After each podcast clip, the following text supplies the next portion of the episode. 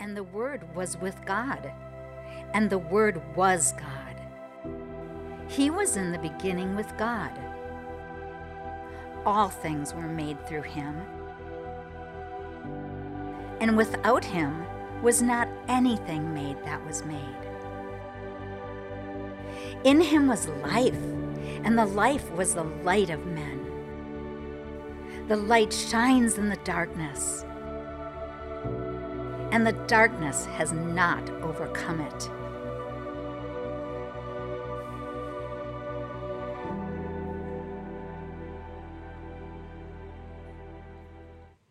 Well, good morning, church family. How are we doing today? A, mor- a, a morning. I just like mixed up the amens I heard in there and the morning.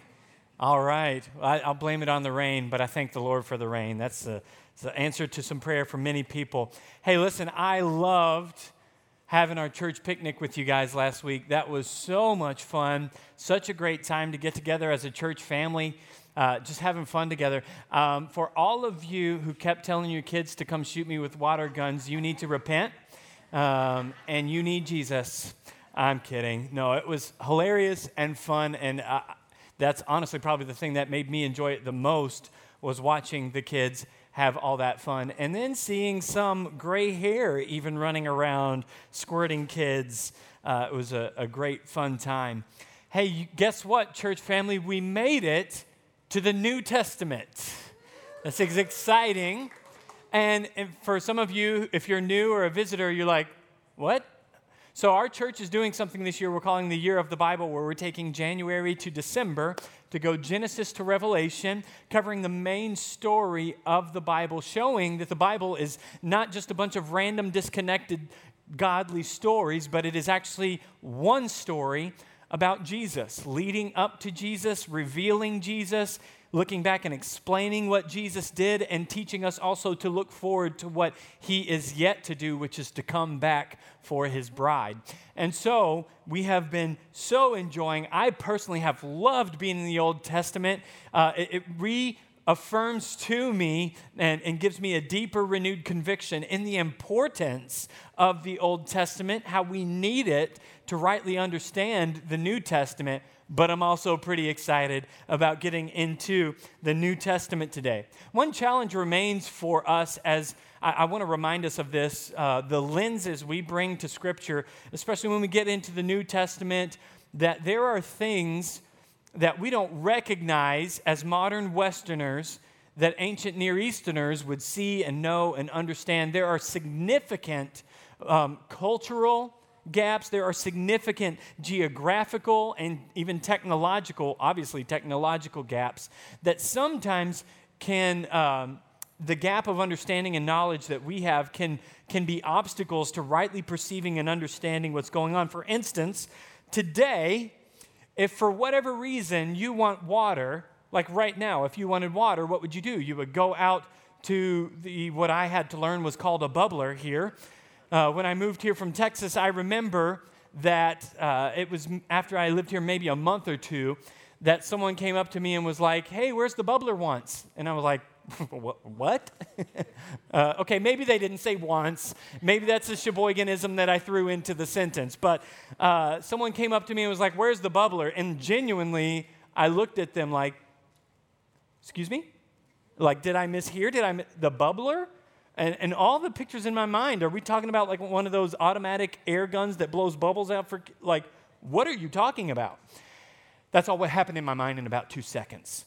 Uh, and this person, obviously reading the blank on my face, they said, you know, a drinking fountain. And I was like, oh, a water fountain. That's what we called those in Texas. But when I say water fountain to you, you picture a bird splashing around in a fountain in front of a courthouse or something like that. So all these gaps, that's just geographical, cultural gaps. That's not even historical, thousands of year gaps. And, and just to take the point a little further, uh, yesterday, we celebrated one of my daughter's fourth birthdays, and we had a party with family, and at this party, one of our family members said to another family member, asking them about their family member's dog. Are you with me? It's a lot. One family member asked another family member about their family member's dog, saying, what kind of dog is it? And they said, uh, you know, it's a fifty-seven. Yes, some of you. Yeah, Southern white boy from Texas is like, what? Like, what are you talking about? A fifty-seven? And they helped me understand, oh, well, that's that's a mutt. You know, that's a mixed breed dog, and it's called a Heinz fifty-seven. And I was like, but I thought that was ketchup. So these gaps can be challenging to overcome over time and, and throughout cultural interpretation and understanding. How many of you, by show of hands, raise your hand if you understand what I mean when I say, oh yeah, I put that in my Trapper Keeper. Some hands up, plenty of hands down. Yeah, that was, if you grew up in school at the same time as me, you would organize your stuff in a Trapper Keeper. I had a starter Trapper Keeper, so I was really cool. What about this? How about this? This one will be fun. How many of you have ever worked on and know what a floppy disk is? Yeah, floppy disk. If you're under maybe thirty years old, you probably have never worked on a floppy disk. Okay. Uh, so these are just some of the examples of how understanding cultural background, understanding history, understanding experience can have implications on your ability to properly understand and interpret Scripture. This is why historical cultural context matters in Bible study. And so this week with our reading plan, having put the Old Testament behind us in our reading plan, and now opening up into the New Testament, if you finished Malachi chapter four, the last book of the Old Testament, and you open Matthew chapter one, you find automatically it feels like a very different world than where you left off in Malachi and Nehemiah and Ezra. Because when you left off in Malachi, Nehemiah, and Ezra, there was the Persian Empire ruling and reigning supreme over all the, over all the, the area that is accounted for. And then all of a sudden, you're reading about Caesars and Rome and about kings and under kings, and you're hearing about these people that are called Pharisees and Sadducees, and you're like, what happened in this blank page between the Old Testament and the New Testament? And some of the things there are pertinent to properly understanding, because you also see things like tax collectors in there. And you might think, well, I might have strong feelings about the I R S one way or another, but the way these Jews are viewing and responding and talking about tax collectors is a little different. Like, they hate them in a way that I, there must be some things there I don't understand. So all of that to say, as we move from Old Testament into New Testament, I'm going to take a few minutes this morning to focus in and try and paint a picture of that cultural gap of what's called the intertestamental period, which is what happened between Malachi chapter four and before Matthew chapter one, that gap that covers four hundred years. From when Malachi closed and Matthew opened, this is a four hundred year period that scholars call the intertestamental period. And obviously, as I said, if you open Matthew after the Old Testament, you can be easily confused by this gap. And it's important we recognize four hundred years, that's a long time. Like, a lot can happen in four hundred years, and a lot did obviously happen in four hundred years. For example, four hundred years is one hundred fifty years longer than the good old U S of A has existed. This is one hundred fifty years longer than America. So imagine and think for a moment of how old and how far away the American Revolutionary War feels. Think about George Washington, and think about your slow motion Mel Gibson running with his flag, his American flag, patriot, no, okay. Uh, think about those things and think about how far away and how long that feels. Yeah, that's one hundred fifty years shorter than this period between Malachi and Matthew. And so a lot does happen in that timeline. And what a lot of people wonder is, well, why doesn't the Bible account that time? Why does the Bible talk about it? Well, actually, the Bible does, just not in a historical sense like you would expect. The Bible does talk about this uh, time in a prophetic sense before it happened. You guys remember a few weeks ago, we were in the book of Daniel, right? And in the book of Daniel, both King Nebuchadnezzar and Daniel had dreams and visions about the kingdoms that would come after Babylon. And Daniel interprets those dreams. Do you remember in, in Daniel chapter two, there was the dream that King Nebuchadnezzar had that was grieving him. He couldn't understand it, couldn't interpret it. So he calls his wise men and they're like, yeah, we don't know what your dream was and we can't tell you what it means either. And Daniel, under the power of God, says, well, King, here's your dream. You had a vision, you saw an image of this massive statue, and this statue's head was gold, its arms and chest were silver, its waist and legs, or thighs, were bronze. The lower legs and feet were iron, and the toes were a mixture of iron and clay. And Daniel says to King Nebuchadnezzar, this statue is the stages of kingdoms that are going to come after you. You, O great king, are the gold head. Nebuchadnezzar, king, the, the golden head represents the kingdom of Babylon.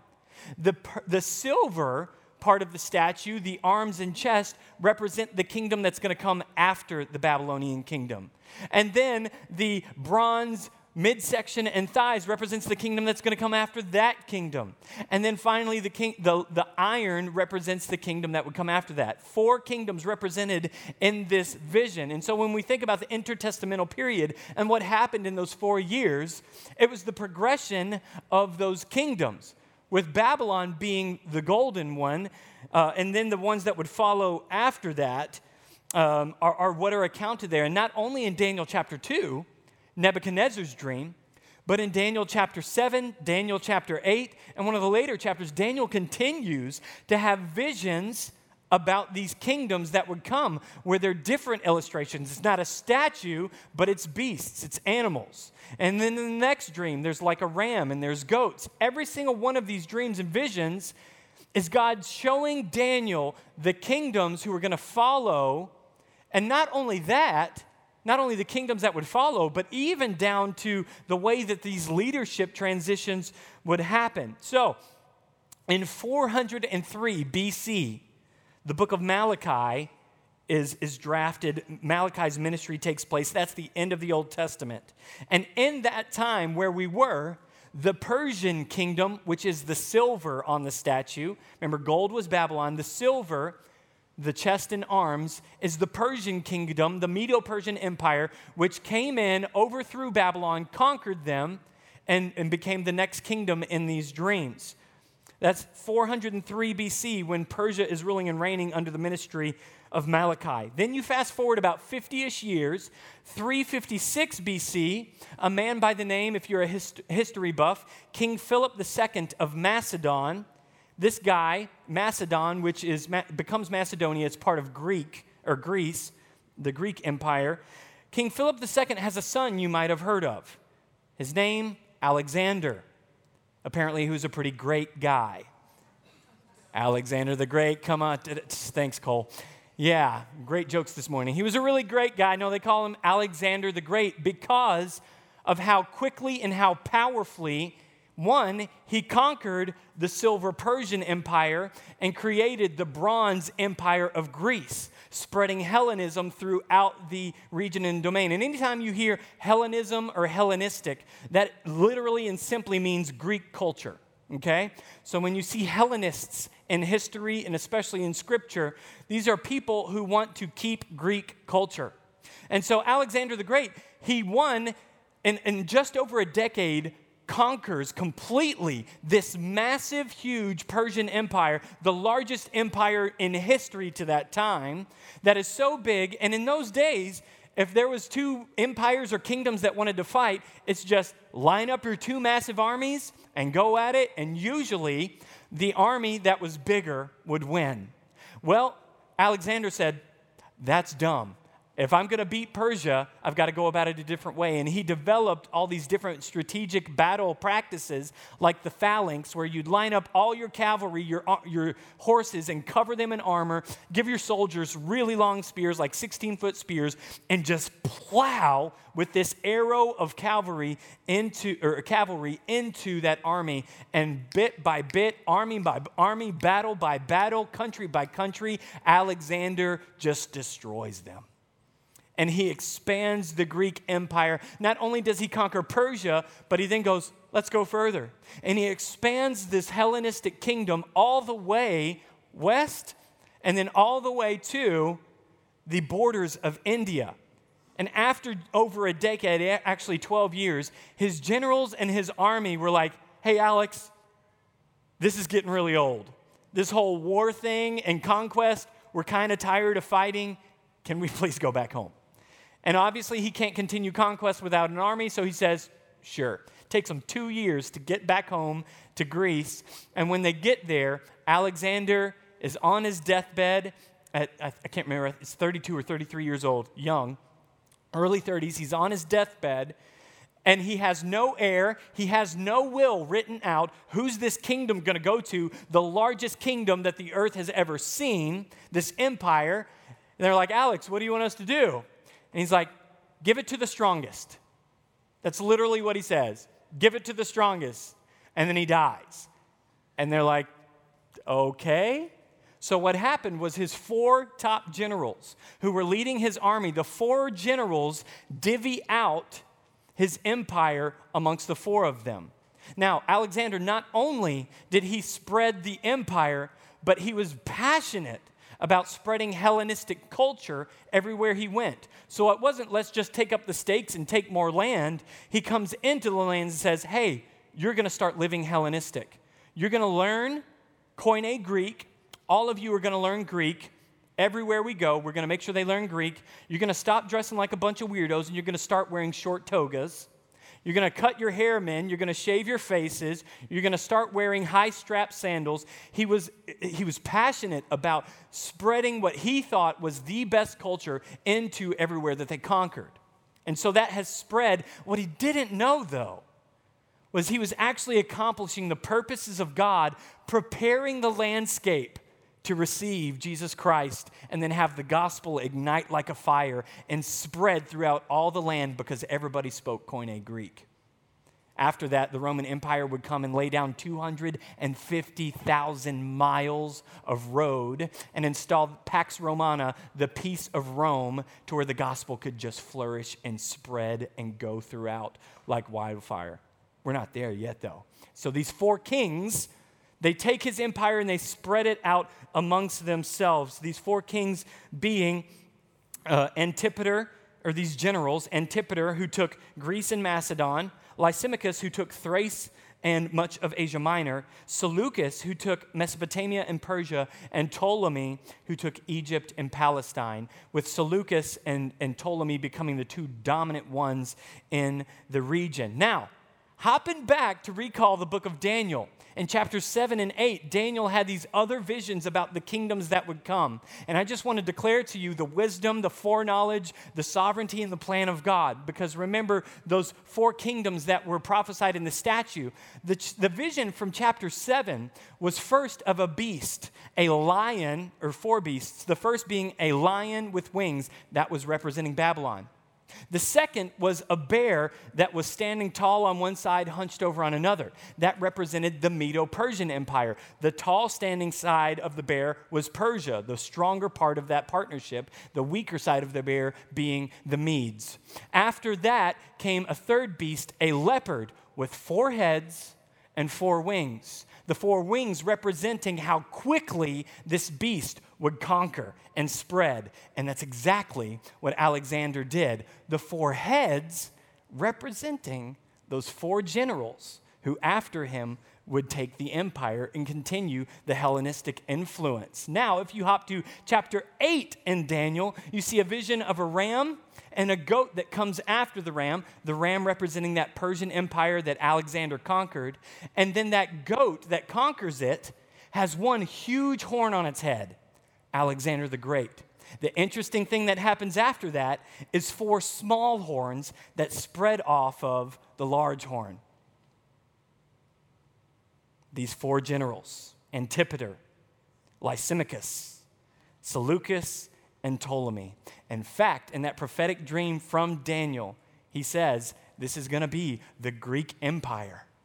He literally says, this is what's going to happen. And today, secular scholars have to go, this is too accurate. There's no way that they could have got this that right.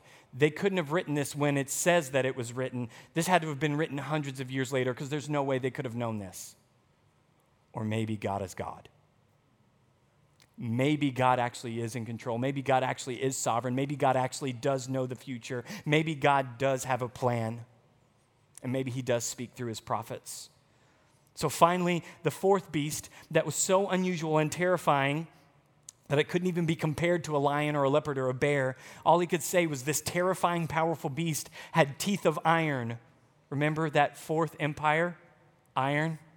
He said this animal has teeth of iron and it crushes and consumes everywhere that it goes. And we, of course, know that this empire comes to be Rome. And, but again, we're not quite there yet. These same meticulous things are all prescribed, or not prescribed, prophesied in the book of Daniel. So when the kingdom of Greece, this Hellenistic kingdom, is spread out amongst these four generals, for a few hundred years, all these little kingdoms inside the empire start fighting and vying for power. Who's going to be the biggest? Who's going to be the greatest? And the two bigger ones that rise up are the Seleucids and the Ptolemies. And both of these had rule and reign over Judea at different times and in different powers. Started off, Ptolemy was the stronger, ruling over Judea. And then after that, the Seleucids overtook Judea, and they ruled and reigned the area where Jews lived um, uh, for a while. Then one day, one of the Seleucid kings named Antiochus the Fourth, didn't know you were getting a history lesson today, did you? Antiochus the Fourth, who is an evil, vile man. We're almost done with history. This evil, vile man, Antiochus the Fourth, not only did he oppress the Jews, he wanted to wipe out their way of worship and their, their religion. And so what he does is he starts outlawing it, starts requiring that they, they can't worship that way, starts turning the temple of God into pagan temples, and then he does one thing that's the final straw. Antiochus offers a pig in the temple on the altar of God. If you're familiar at all with the Old Testament and Jewish custom and Jewish commandments of how to worship God, this is utter, heinous blasphemy. You do not offer a pig to the Lord on the altar of the Lord. That is an unclean animal to the Jew. The Jews are ticked. They said, enough is enough. And this high, this one of the Jewish priests named Matthias goes, we've had it. And he starts going out among the people, stirring them up, begins to fan a revolt, saying, we've had it. This is enough. No more of this. And the Seleucids kill him. But his son Judas steps up to lead the revolt that his father was fanning. And Judas so strongly conquers and fights and wins that they give him a nickname, Judas Maccabeus. Maccabeus means hammer. I want that nickname, like Stephen the Hammer. Sounds pretty awesome. This guy conquers so strongly that they call him Judas Maccabeus, Judas the Hammer, and that is where we see in history the Maccabean revolt. And so for a hundred years, plus or minus a few years, around a hundred years, the people of Judah, or of Judea, finally experience different levels of autonomy. They're finally their own little kingdom again, tucked over in the corner here. And then the problem was that they started fighting amongst themselves. There were some of them that wanted to be Hellenistic that said, we actually like these things that Alexander brought in. We'd like to keep doing that. Some of them were like, no, we need to return to faithfulness to the Lord. We need to start growing our beards and hair back out. We need to start wearing our long Jewish garbs again. And they were fighting and divided amongst themselves. And history has proven that's the best time to conquer someone, when they're internally divided. Wake up, America. Anyways, all of that to say, Big Brother Rome, the new kid on the block, shows up, and they have no chance. They come in, they conquer. Actually, Rome had Egypt in its sights, another large kingdom, and Judea was just on the way. And Judea folds and says, okay, Rome comes in under General, uh, oh my goodness, Pompey. The famous Roman general Pompey, he conquers and expands, conquers the Greek Empire, expands, and now Rome is in charge of everything, everywhere, to their known world. Finally, there's another guy named Herod the Great.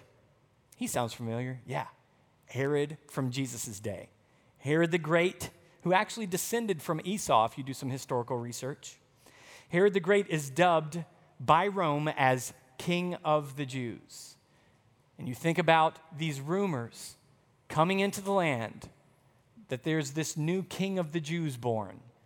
Well, if you're Herod, who's been called King of the Jews by Rome, who's loyal to Rome, friendly to Rome, because Rome put you in power, well, you're not excited about the idea of a new King of the Jews, which is why Herod did what he did in the opening chapters of Matthew, slaughtering babies. The Hasidim, these are the religious Puritans who wanted to cleanse the culture of Hellenism and strove to stay theologically conservative. These people grew to be called the Pharisees. Ah, those guys that Jesus sparred with quite a bit. The Hasmoneans, their counterparts, who enjoyed their elite status by friendship of Rome and profits by extension of Roman support, these were much more theologically liberal and progressive and eventually became known as the Sadducees. Ah, that other group of people that sparred a lot with Jesus. Then, around the year six B C, after four hundred years of radio silence, a Galilean, a Nazarene, is born in Bethlehem named Jesus. Malachi chapter three, at the end of the Old Testament, prophesied that there was a messenger coming to make way for the Lord. And then it talks about a second messenger, a messenger of the covenant, who would refine God's people, who would be loved and desired, and whom none could withstand. These two messengers we turn to see in John chapter one. Open your Bibles and flip to John chapter one. We're going to read a very famous passage, powerful passage. John one and verse one. In the beginning was the Word, and the Word was with God, and the Word was God. He was in the beginning with God. All things were made through him, and without him was not anything made that was made. In him was life, and the life was the light of men. The light shines in the darkness, and the darkness has not overcome it. This was that second messenger cited in Malachi chapter three, the messenger of the covenant who would come and refine. This Word, continuing on in verse six, here's the other messenger. There was a man sent from God whose name was John. He came as a witness to bear witness about the light, that all might believe through him. He was not the light, but came to bear witness about the light. The true light, which gives light to everyone, was coming into the world. He was in the world, and the world was made through him, yet the world did not know him. He came to his own, and his own people did not receive him. But to all who did receive him, who believed in his name, he gave the right to become children of God, who were born not of blood, nor of the will, nor of the flesh, nor of the will of man, but of God.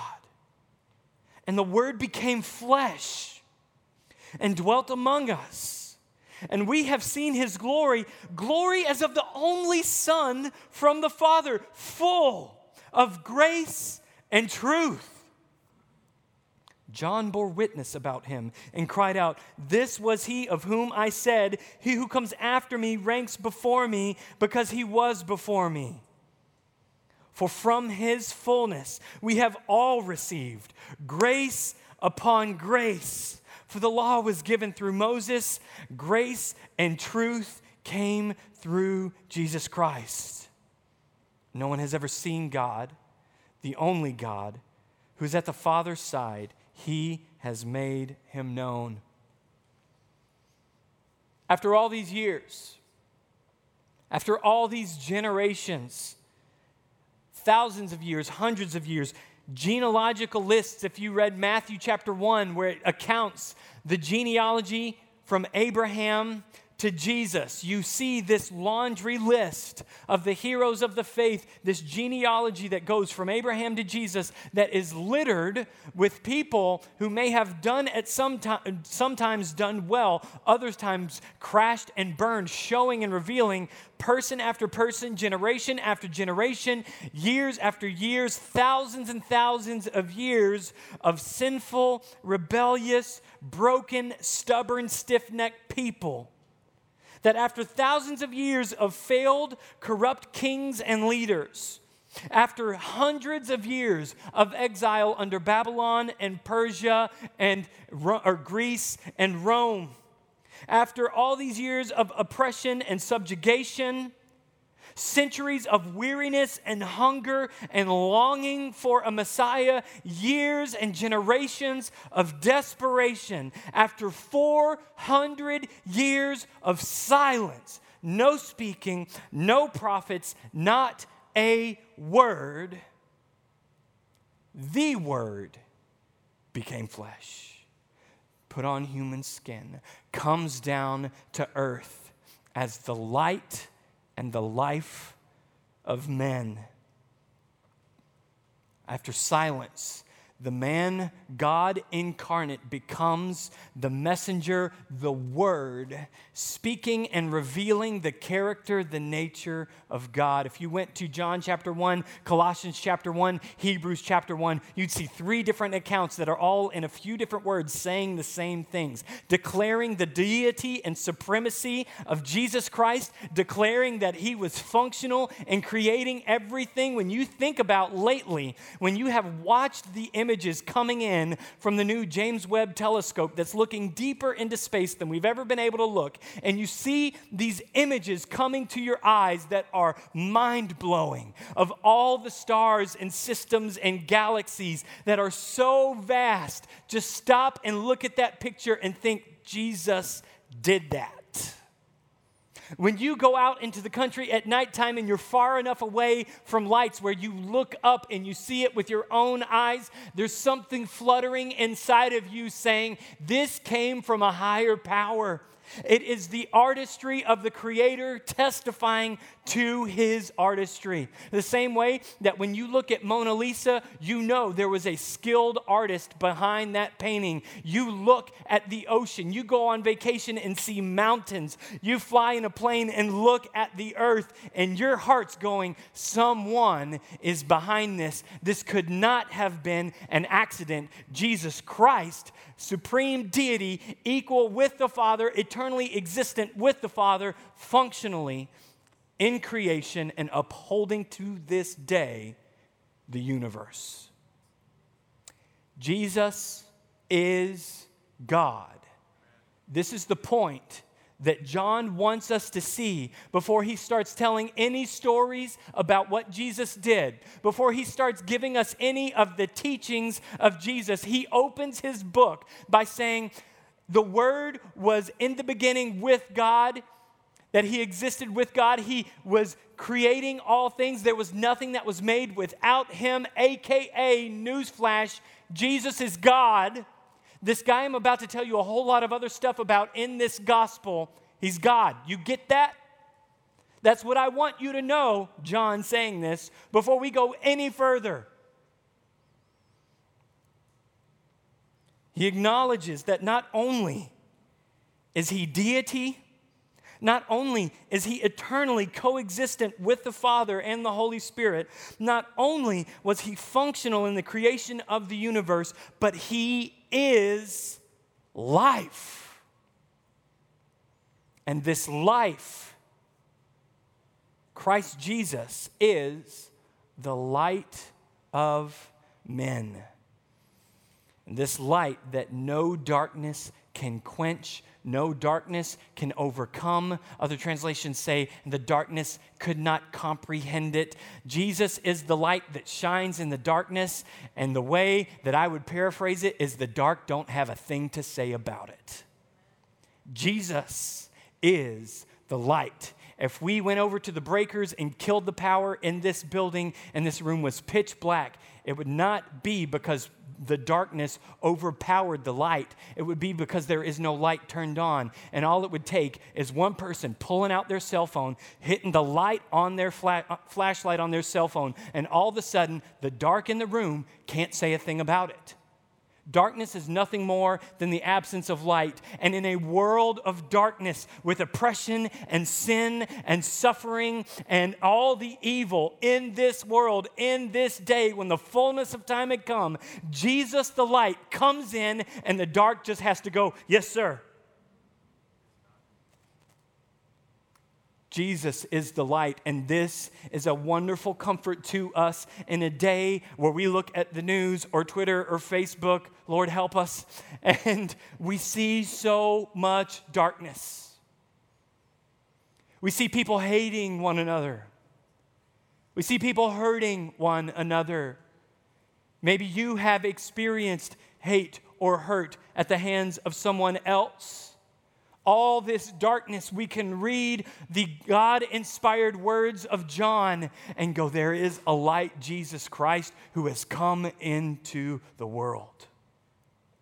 In a world that is saturated in darkness, where it all may seem, or it may seem that all hope is lost, Jesus Christ steps into the darkness and shines with an incomprehensible brightness, so bright that the, the hopeless skin of prisoners who are bound and locked up in sin begin to feel the warmth of the sun thawing out their bones, melting the frost off of their cold and hardened hearts that have been hardened by sin. The The sun, the light, begins to warm and melt that frost, awakening the spiritually dead, reviving the soul, renewing the mind, and bringing a hope that had seemed like a distant memory.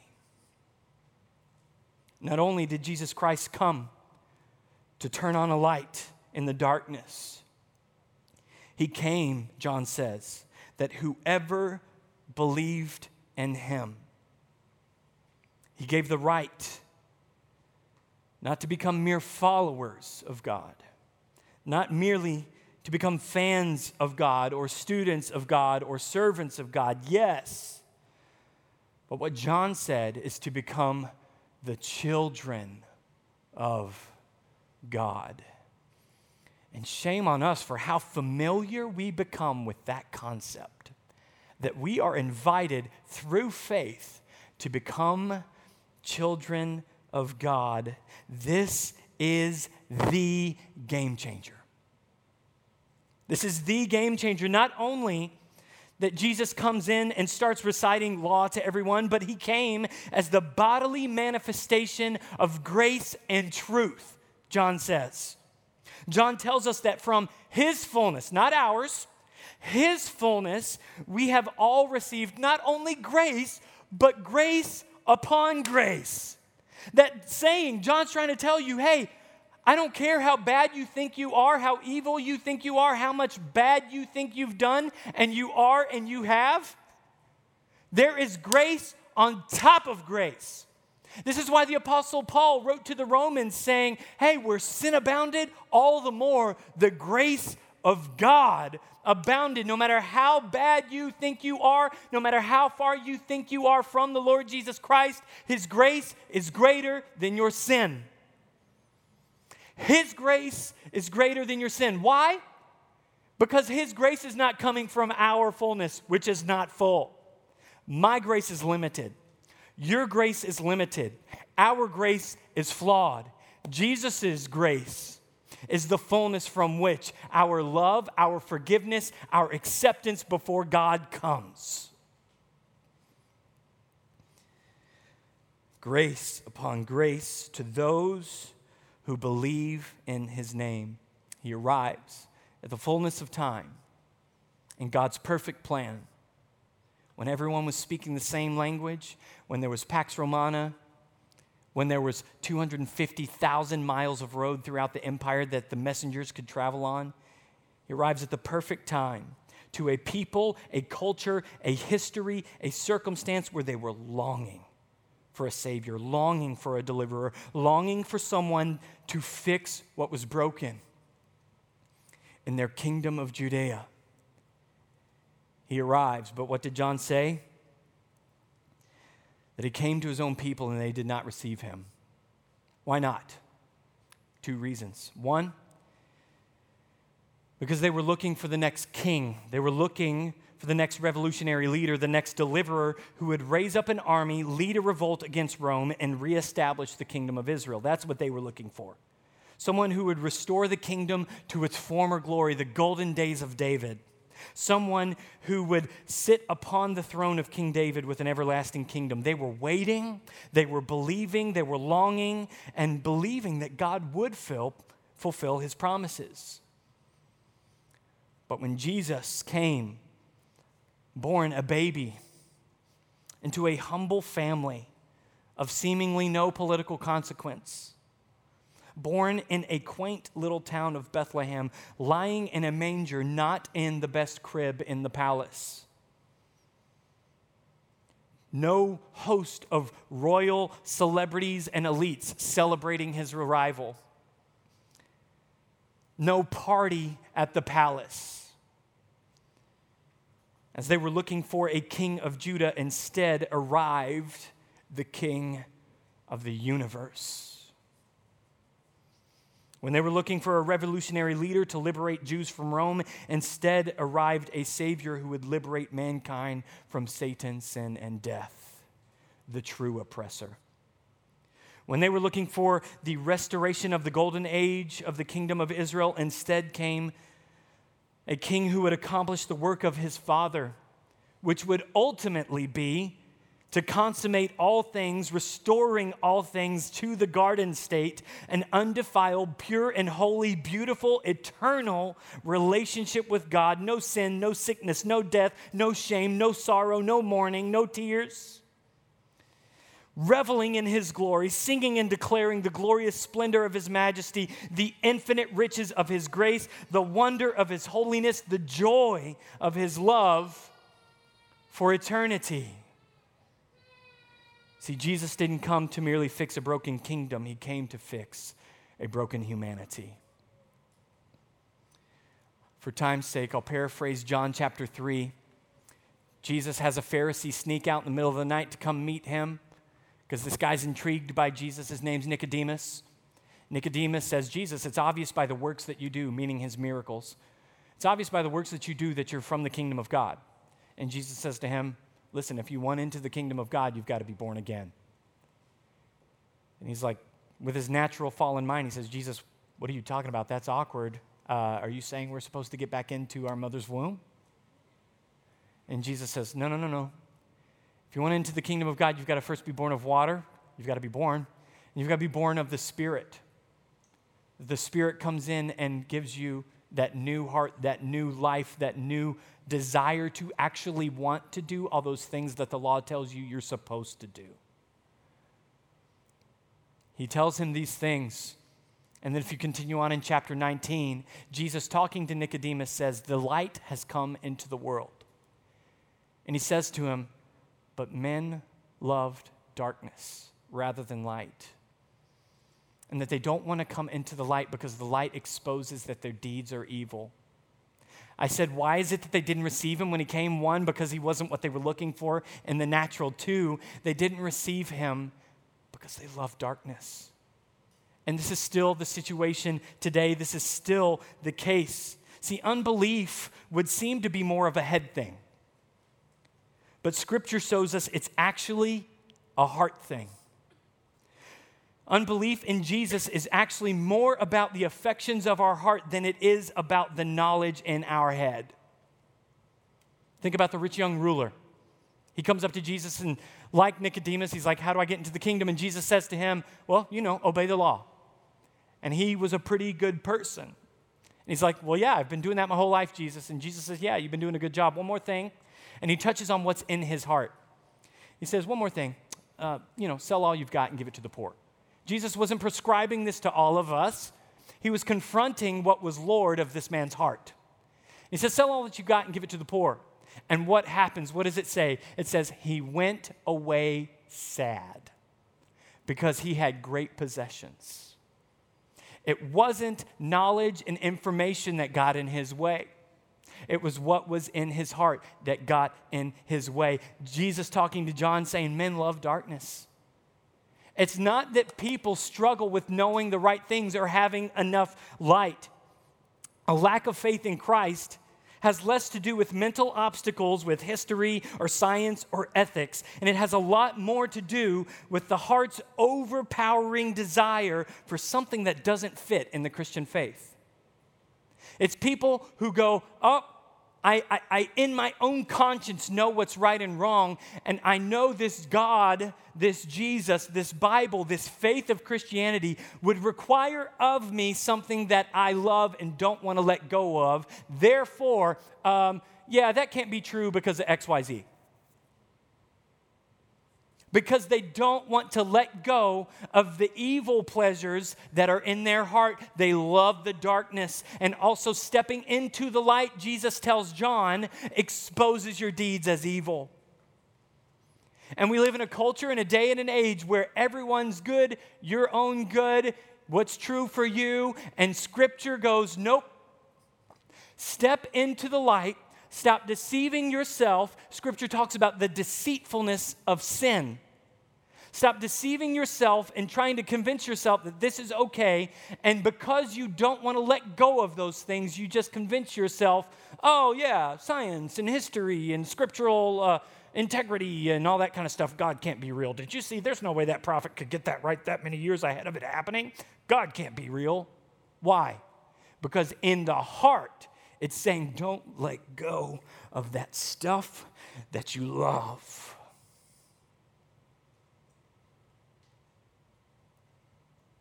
People don't struggle to come to Christ for lack of light, but because the light reveals the evil in their heart. And therefore, you have to convince yourself despite all the evidence for God. Romans tells us that we look at creation and our conscience says, this is from a creator. But when you love darkness and it deceives you because you don't want to let go of it, you go, uh, big bang.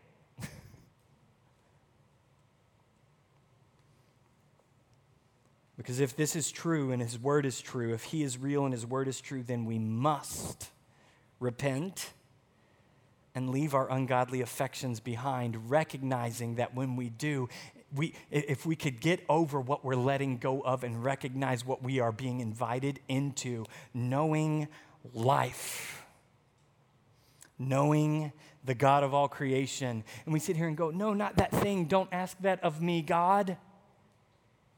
It's like you don't even know what you're saying no to because of these petty, sinful desires. You have deep, eternal, everlasting joy in Jesus Christ. But we get so hung up on these things. Not only is it what stops people from coming to faith in Christ, but it's also what keeps people or causes people to turn away from Christ. You remember Paul talking about Demas, a guy who at one point he was raving about his faith. And then at another point, Paul says, yeah, Demas has left me. He deserted me. Because of his love for this present age, his love for this world. This is why the Apostle John says you cannot love God and love this world. Non simpatico. They don't work. Love for God removes love for the things of this world. That's why the same John in the book of First John talks about if you love God and know God, you walk in the light as he is in the light. And if we confess our sin, if we go, I'm going to step out into the light because I'm going to stop denying truth, stop denying what my heart knows is true, and I'm going to step into the light and just acknowledge I'm not as awesome as I want to think I am. This is when I finally got saved as twenty-six years old, teaching faculty at a Bible school. because I was finally willing to go, Stephen is not as holy as you guys think he is. In fact, I'm a wicked sinner in need of a savior. I'm pretty awful. I have evil desires.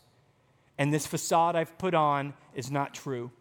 And when I did that at twenty-six years old, that's when the Holy Spirit truly changed me. I don't care who you are. I don't care what your background is. I don't care if you are a leader of a team in our church. I don't care if you're on the board in our church. I don't care if you are on staff in our church. I don't care what people will think of you. Get out of the darkness. If there's something in your life, step into the light. Confessing your sin. And to the world would say there's no such thing as sin. The same John in the book of John says, actually, if you're walking in the light, it means that you're not walking in darkness. You've confessed your sin. And if you're fa- if you confess your sin, he is faithful and just to forgive you and cleanse you of all unrighteousness. Let me tell you, non-Christian, if you will let go of the darkness of this life and step into the light and just go, I do, I do need Jesus. You will know life in a way you never have before. Let me tell you, Christian, if you are flirting with darkness, if you are allowing measures of darkness into rooms of your life, that is the path that deceit leads to, falling away, turning away, hardening of your heart, shipwrecking of your faith, Paul would say.